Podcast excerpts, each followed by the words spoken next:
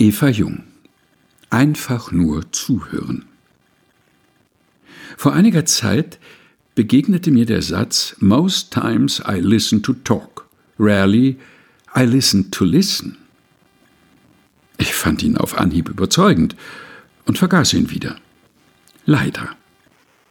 Kürzlich fiel er mir erneut in die Hände, und wieder hat er mich sofort gepackt. Vor meinem inneren Auge sehe ich mich einem Menschen gegenüber sitzen, der mir gerade etwas berichtet. Und ich kann nur bestätigen, ich höre oft nicht zu, um wirklich intensiv zuzuhören, sondern um zu reagieren. Aber wie kann es anders gehen? Von mir wird doch eine Reaktion erwartet.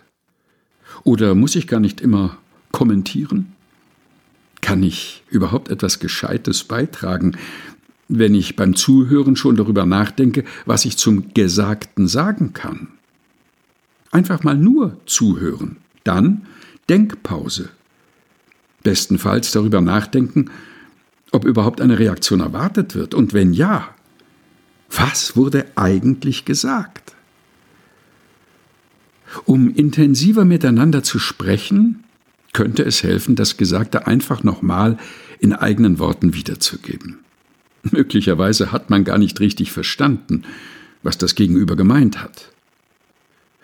Und in der Pause und der Wiederholung könnte schon genug Reflexion und Reaktion stecken. Darin will ich mich üben. Eva Jung Einfach nur zuhören. Ausüben. Sieben Wochen ohne Stillstand.